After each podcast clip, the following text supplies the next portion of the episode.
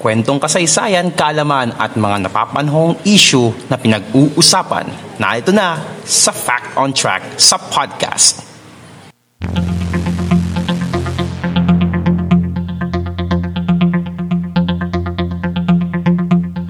Fact on Track sa podcast.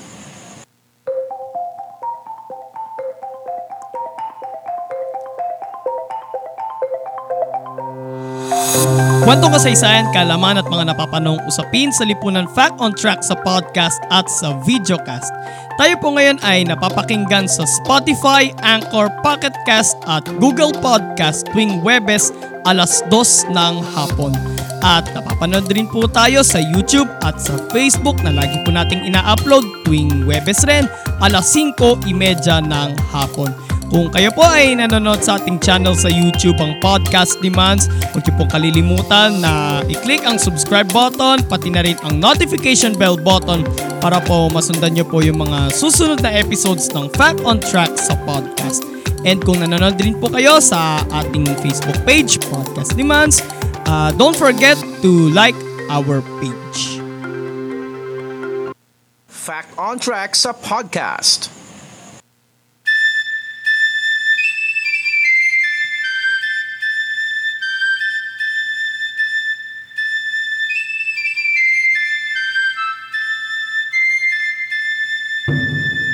Isang South Korea sa mga pinaka-best friends ng Pilipinas. Nagsimula ang diplomatic relations ng dalawang bansa matapos ang Korean War noong dekada 50 kung saan isa ang Pilipinas sa mga tumulong sa mga taga South Korea upang labanan ang komunistang North Korea. Ang mga taga South Korea ang nangunguna sa may pinakamaraming turistang bumibisita dito sa Pilipinas. Ayon sa tala ng ating Department of Tourism noong 2019, nasa 1,989,322 ang mga Koreanong turistang dumadagsa dito sa bansa. Pangunahing pakay nila dito sa bansa ay ang makapag-aral ng wikang Ingles. Sa Pilipin ang Pilipinas naman ay isa sa may pinakamalaking fanbase ng K-pop at K-drama sa buong Asia at sa buong mundo. Nagsimulang ipalabas ang mga K-drama sa Pilipinas noong early 2000s na tinangkilik ng bawat Pilipino, bata man o nakatatanda. Late 2000s naman nang mag-umpisang mapakinggan sa Philippine mainstream ang K-pop Ilan sa mga K-pop groups na nagtanghal na dito sa bansa ay ang 21, Big Bang, EXO, Blackpink, Twice, at BTS.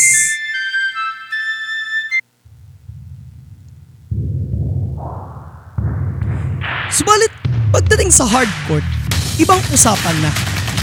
Ang rivalry ng ating koponan at ng koponan ng South Korea ang isa sa pinakapinag-uusapang rivalry sa Asian basketball. Sa matagal na panahon, maraming beses nang pinaiyak ng South Korea hindi lang ang mga pambato natin, kundi pati na ng lahat ng mga Filipino basketball fans. Magpapatuloy pa rin ba ang dekadekadang bangungot ng mga Koreano? Kailan pa kaya mauulit ang ginawa ng ating koponan noong 2013? Kaya naman sa ating monthly series dito sa P2P, Palakasang Pinoy regarding about sa Philippine sports. Ngayong Pebrero, pag-uusapan naman natin ngayon ang rivalry ng Philippines at South Korea sa Asian basketball. Mga impormasyon na dapat mong malaman ating pag-usapan dito sa Fact on Track sa podcast.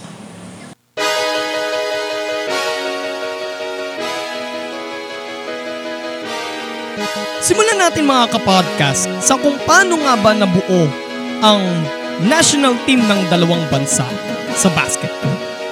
Unahin natin syempre ang sariling atin. Ang ating Philippine National Men's Basketball Team. Ngayon ay ang alam natin ngayon na Gilas Pilipinas. Okay?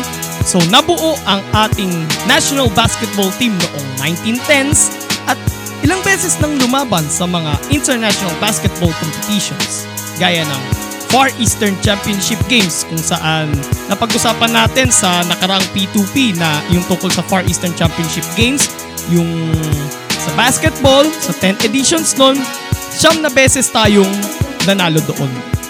And sa Summer Olympics, naglaro na rin tayo doon. FIBA Basketball World Cup, bilang na yung nung nakaraan. FIBA Asia Cup at Asian Games. Trivia lang mga kapodcast, maisingit lang. Ang Summer Olympics noong 1936, yun ang unang beses na sumali ang Pilipinas sa basketball. What? Yung narating ng ating national team na kung tawagin noon ay Islanders. Kasi pag sinabing Islanders noon, syempre ah, parang isipin na na they're from the Philippines nung araw na yun.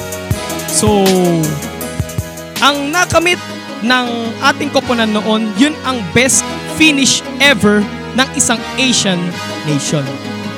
Fifth place. Bago makarating ng quarterfinals, wala pang talo noon ang Pilipinas. Pero pagdating sa quarterfinals, malalaki, literal na malalaki talaga. Literal na gulaya talaga yung mga nakalaban natin noon. Kasi ang kalaban natin noon ay ang Team USA. Paano ba naman kasi, nagsabak sila sa kanilang lineup ng isang 6 foot 8 na nagangalang Joe Fortenberry at isang 6 foot 11 na parang ah, hindi na, parang yata nakuha yung yung pangalan niya. So parang isipin mo, parang pinasok mo si LeBron James tsaka si Tim Duncan sa ano sa lineup ng Team USA. Di ba ganun yung mga height nila? Di ba? Yun. So, sa national team naman natin, no, syempre, andun yung mga pinakakilala natin, sina Ambrosio Padilla, yung parang star player natin nun. And syempre, si Jumping Jack, si Jacinto Siria Cruz. Natutuwa ako dito sa sa guardia na ito na si Jumping Jack. Kasi, ang nakikita ko kasi sa kanya, parang siya yung pinagsama-sama mong sina Jason Castro, si Chris Ross, at saka si Scotty Thompson. Bakit? meron siyang parang court vision na katulad ni Jason Castro. Meron siyang matinding depensa na kagaya nung kay Chris Ross. At kung pataasan lang ng talon para makakuha ng rebound ang labanan, ang resemblance niya ay si Scotty Thompson. And sa FIBA Basketball World Cup naman, eto rin, sa maniwala kayo sa hindi mga kapodcast, inisip lang natin yung yung nakarang World Cup na kung saan nangitlog tayo doon noong 2019. Pero way back 1954 mga kapodcast, ito ang pinakamataas na narating ng ating pambansang koponan na kung saan ito rin ang best finish ng ating ah, koponan na nakamit ng isang Asian nation. Ano nakamit? Bronze medal. Diba? Sino ba ang mga nandiyan dyan? Yan, sina Carlos Padilla, yung naka-cover dito sa libro natin na uh, Legends and Heroes of Philippine Basketball. And then naging kakampi rin niya sina, sina Lauro Mumar. Okay? So, tuloy tayo.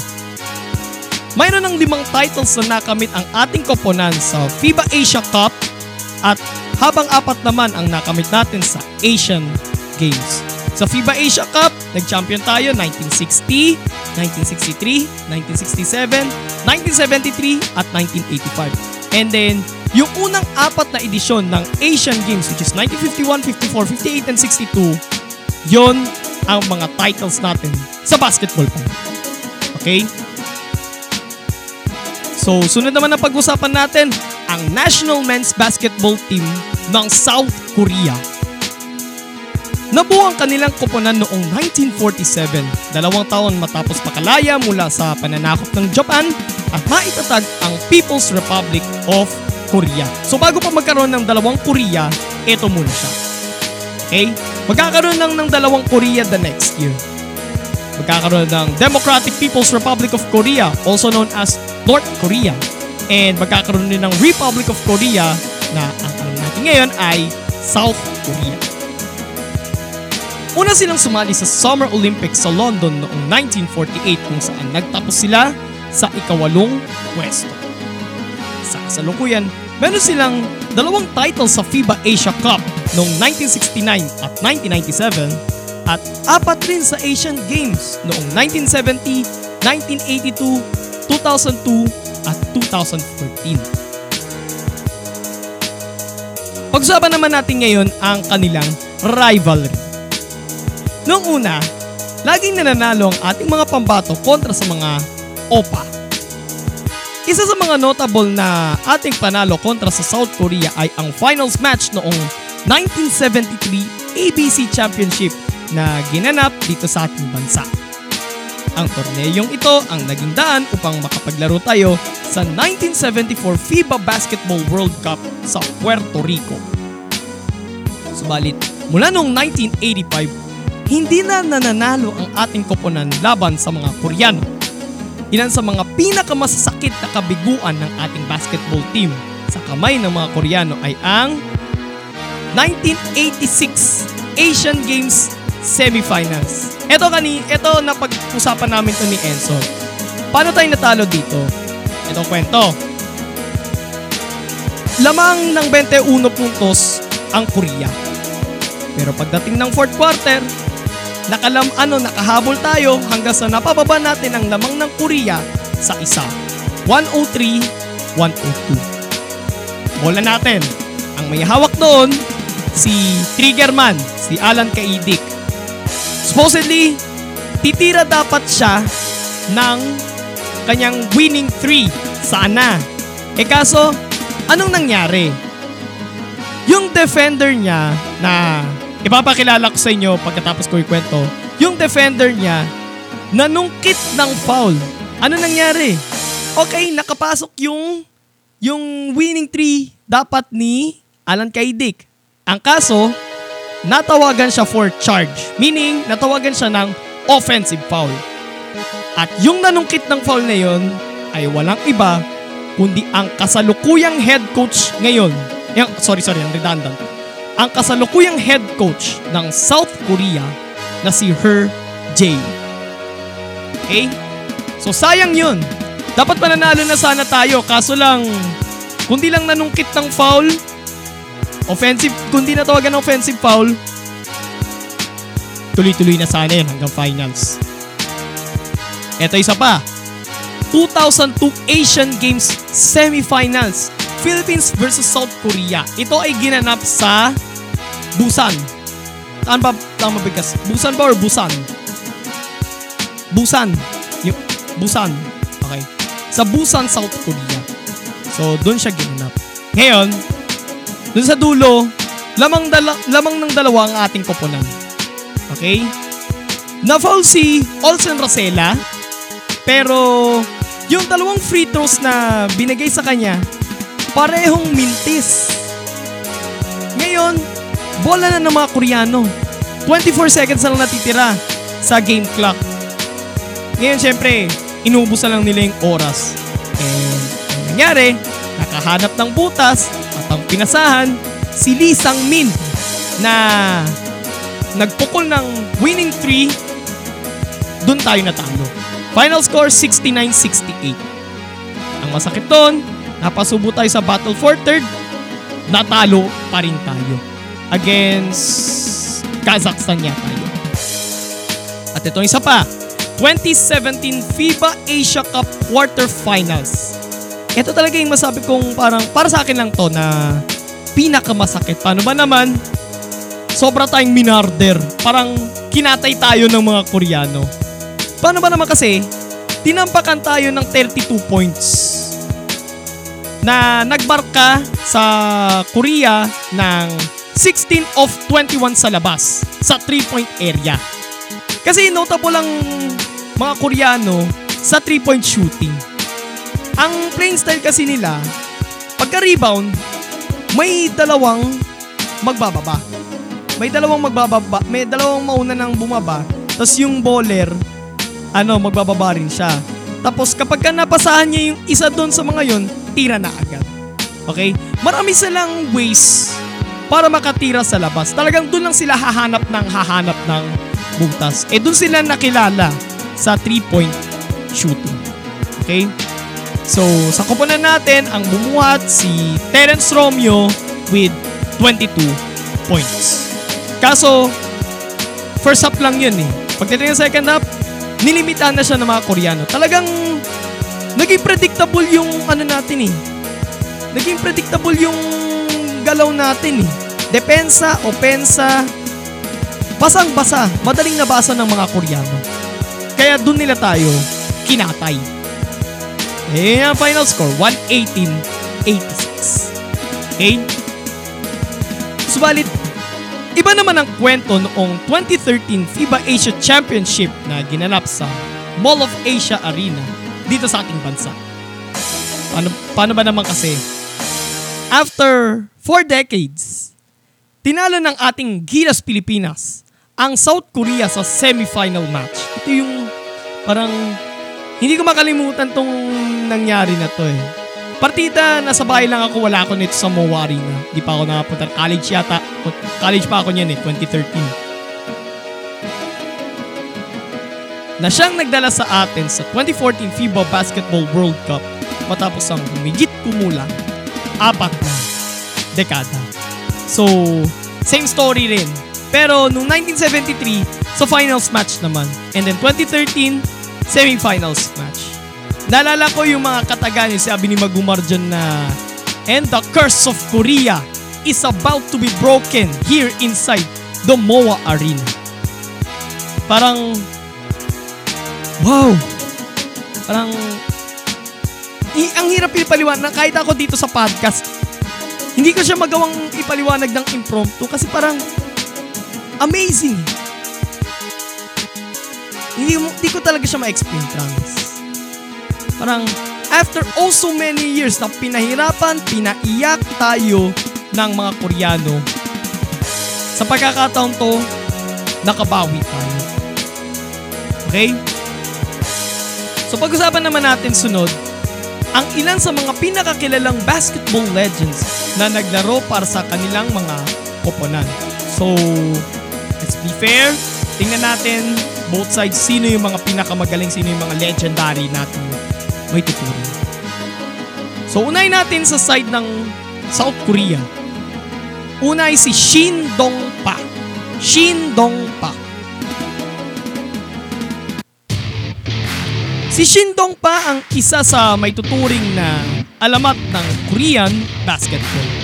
Kabilang siya sa mga naglaro para sa koponan ng South Korea noong 1969 ABC Championship kung saan sila ang nanalo kontra sa ating mga pambato. Dun, dun din pala natalo rin pala tayo pero babawi tayo sa kanila taong 1973. Ang final score nun ay 95-86 na bronze medalist naman sa naturang torneo. So, naiuwi naman natin ay bronze.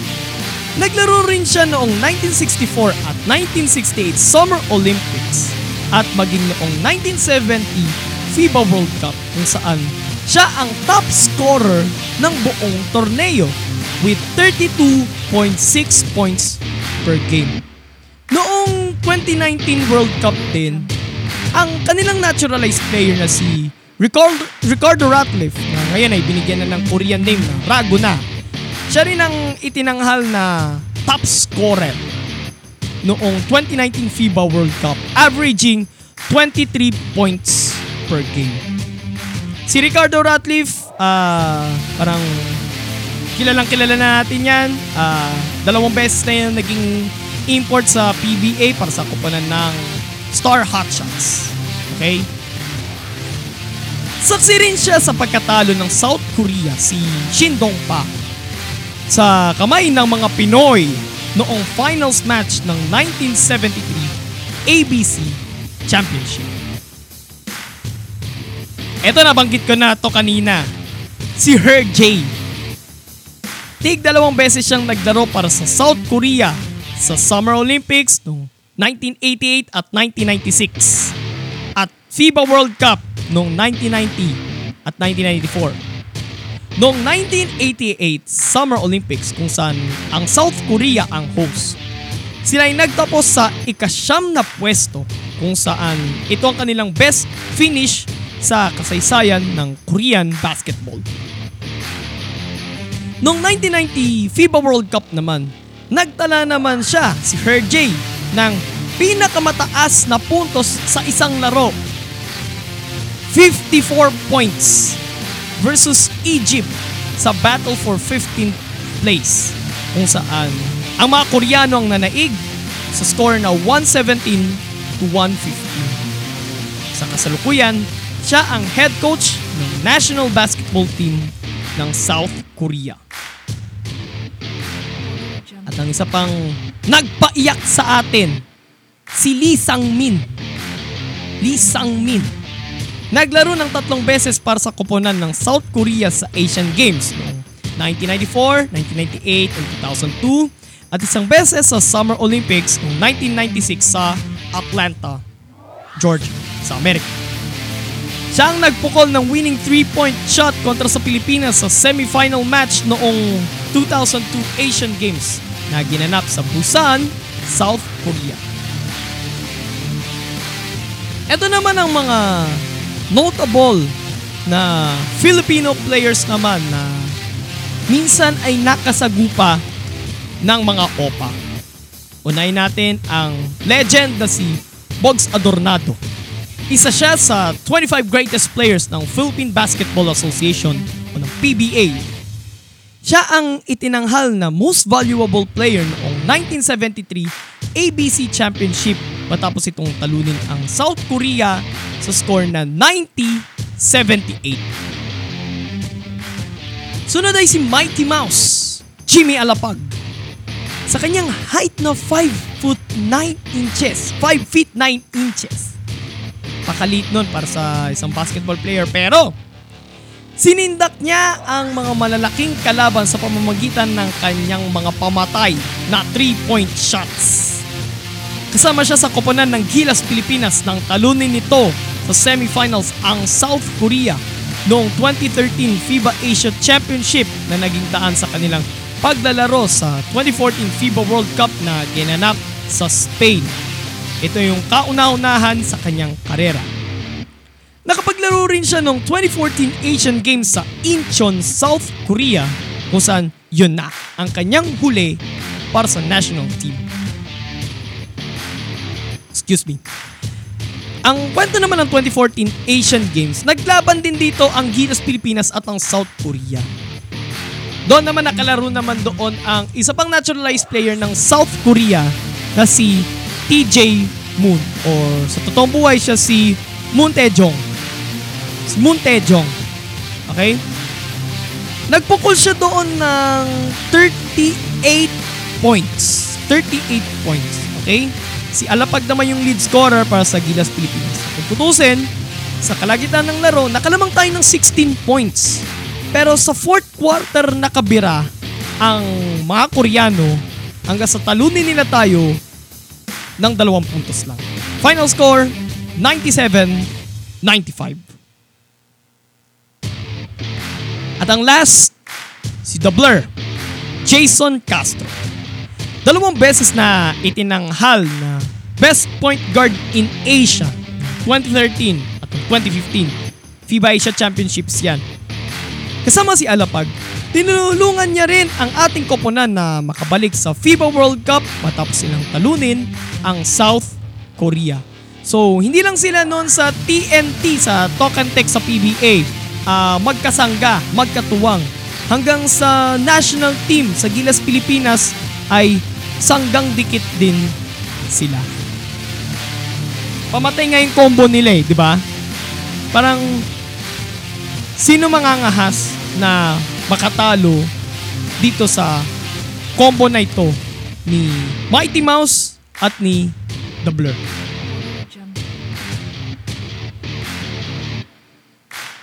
Fact on Track sa podcast.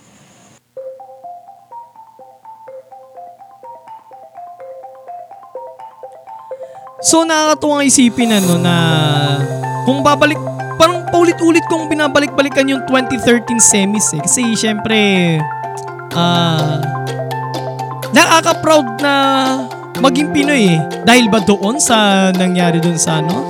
Sa Moa Arena?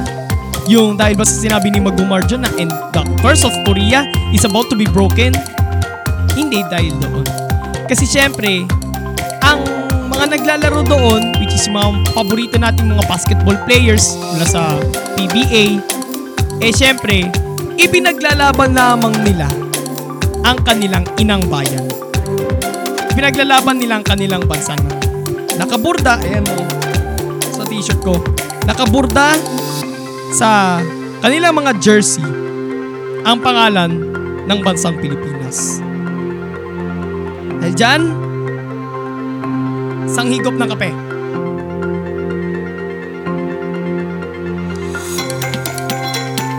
Totoo niya na sumito.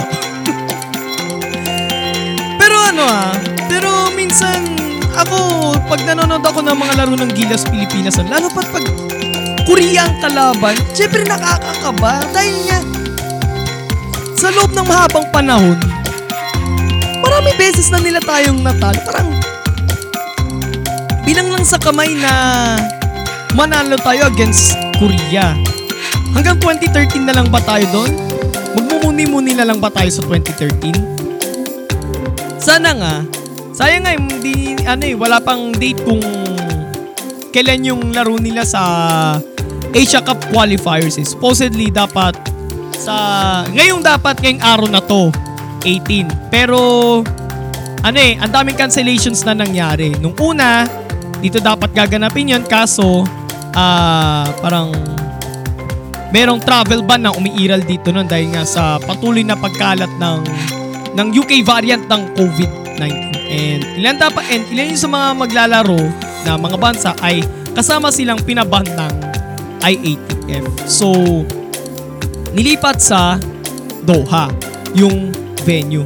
Eh kaso, yung pamahalan ng Qatar ay parang naghigpit din sa travel sa pagpasok sa kanilang bansa. Kasi mataas na rin ang kaso doon ng ng UK variant ng COVID-19. So, walang choice. Balik ulit dito sa Pilipinas. Particular doon sa Clark gaganapin kung saan nagbubble yung PBA. Okay? So, wala pang schedule kung kailan ulit sila maglalaban. Actually, dalawang beses natin kakalabanin ng Korea. Supposedly dapat noong second window dapat eh. Kaso nag-withdraw sila dahil nga sa parang sa safety nila. Dahil baka isip nila baka anytime baka mahawakan sila. Ganun eh. Kaso, ang naging consequence ng pinagbulta sila and nabawasan pa ng 2 points sa standings nila. Pero wala pa rin silang talo. 2-0 pa rin sila. Okay? So, eto pang isa pa. Every time rin na may nagaganap na laban ng Gilas tsaka South Korea, okay, nandun yung kaba. Dahil nga, Korea ang kalaban, baka matalo na naman tayo dito. Siyempre, pag natalo tayo, nandun din yung heartbreak. Yung sakit na, ay, tinalo na naman tayo, tinalo na naman tayo ng Korea. Eh, Siyempre, saan lagi nila tayo dinadali sa kanilang three-point shooting. Pero, pero, ang hindi ko lang gusto, wala akong ano eh, wala akong nakikitang masama sa ginagawa ng mga Koreano. Naglalaro ano rin naman eh. They, they play fair naman eh. Patas rin naman sila maglaro eh. Patas rin naman maglaro ang gilas. Ang hindi ko lang gusto sa mga nagaganap is yung mga nakikisaw-saw na mga toxic na mga K-pop fans. Ah, pasintabi po sa mga ano ah, sa mga matitinong K-pop fans. Alam ko po na hindi po kayo katulad nila, okay? Itong mga toxic na K-pop fans na ito, Komo kasi ang kalaban ng Gilas ay kababayan ng paborito nila. Hindi na lang ako mag-name drop kung sino yung mga paborito nila. Hindi ako magbibigay ng example. Okay? Bilang respeto. Pero, kung makapampus ka sa Gilas, parang kala mo, mga hindi Pilipino eh. Imbes na suportahan, tutuyayin sila. Ah, buti nga nata- natalo sila. Buti, buti nga sa kanila. Tinalo nila yung mga opa namin eh. Hmm, ganung ano yung mentality, di ba? Parang sa social media ka lang magaling eh. Ang masakla pa doon, paano kung hindi ka nanonood ng basketball? Paano kung hindi ka naglalaro ng basketball? Di ba? Ang alam mo lang gawin siguro, yung mag-scroll down ka na mag-scroll down sa social media mo at magdududut-dut ka ng magdududut-dut sa phone mo na parang nakita mo, ay ito yung trending. Ah, makikisa, makikisali ako dito. Bayan, talo gilas. Ganyan, ganyan. Ah, buti nga talo gilas. Tinalo, tinalo ng mga opa namin. Matanong ko lang kayo. Kayo ba'y kinakahiya nyo ba yung pagiging Pilipino? Para lang maitaas nyo yung yung mga paborito nyo, yung mga iniidolo ninyong grupo. Hindi naman masama na maging fanatiko ka ng mga K-dramas or K-pop. Eh, kagaya ni Enzo, halimbawa, ah si Enzo, fan yan ng Twice. Ako, aminado ako, fan naman ako ng Red Velvet. Red Velvet naman ako. So, Revel Loves, shoutout sa inyo. At shoutout din sa mga ones. Okay? Pero, pagdating na sa basketball, paglalaban ng ating koponan, bro, ibang usapan na yan. Okay? Isang tabihin na muna natin yung pagiging fanatiko natin ng mga yan. Suportahan natin yung ating mga pambato. Kailangan nila ng suporta natin para ma-motivate sila at para manalo. Hindi yung parang pairali mo yung katoksikan mo, hihilahin mo sila pababa. Imbes na nahila mo sila pababa, baka nahila mo yung shorts nila eh. Diba? Huwag ganun mga kapodcast. Huwag ganun. Huwag pairali ng katoksikan, okay? Hindi pwedeng sa social media ka lang malakas. Dapat alam mo yung mga nangyayari. So, respeto rin naman sa mga matitinong ah K-drama, K-pop fans. Alam ko po na tawag dito na pati kayo na dadamay dahil nga sa katoksikan nitong mga to. So, ah ako na mismo ang humihingi ng paumanhin sa inyo. Okay? So, mabalik tayo sa basketball. I hope na hindi sa 2013 magtatapos ang tagumpay ng Gilas kontra sa Korea. Sana respeto sa ano, respeto sa sa team ng Korea pero ah tawag dito sana matapos yung matagal ng bangungot ng Gilas Pilipinas. But still, pagkatapos ng laro, nandun pa din syempre yung respeto sa isa't isa. Hindi pwedeng mawala ang diwa ng sportsmanship. So kung nagustuhan niyo po yung episode natin ngayon mga kapodcast, like, comment, share, and subscribe kung nanonood po kayo sa YouTube sa Podcast ni Mans channel. And don't forget to click the notification bell button. And kung na nanonood po kayo sa ating Facebook page, Podcast ni Mans, don't forget to like our page. Sundan nyo rin po ang ating mga podcast shows sa mga podcast platforms, yung Fact on Track sa podcast at GPS Podcast. Sundan nyo po yan. And sundan nyo rin po ako sa aking mga social media accounts sa Twitter, sa Instagram, sa Laika, pahingi po ng gems, and sa bago ko pong TikTok account at podcast ni Mans sa TikTok. Okay? So, kita-kita tayo bukas para sa GPS Podcast, alas 2 ng hapon at alas 5.30 ng hapon. Ito po si Mans at ito ang Fact on Track sa podcast. God bless everyone. God bless the Philippines. Purihin po ang Panginoon. Kamsahamnida.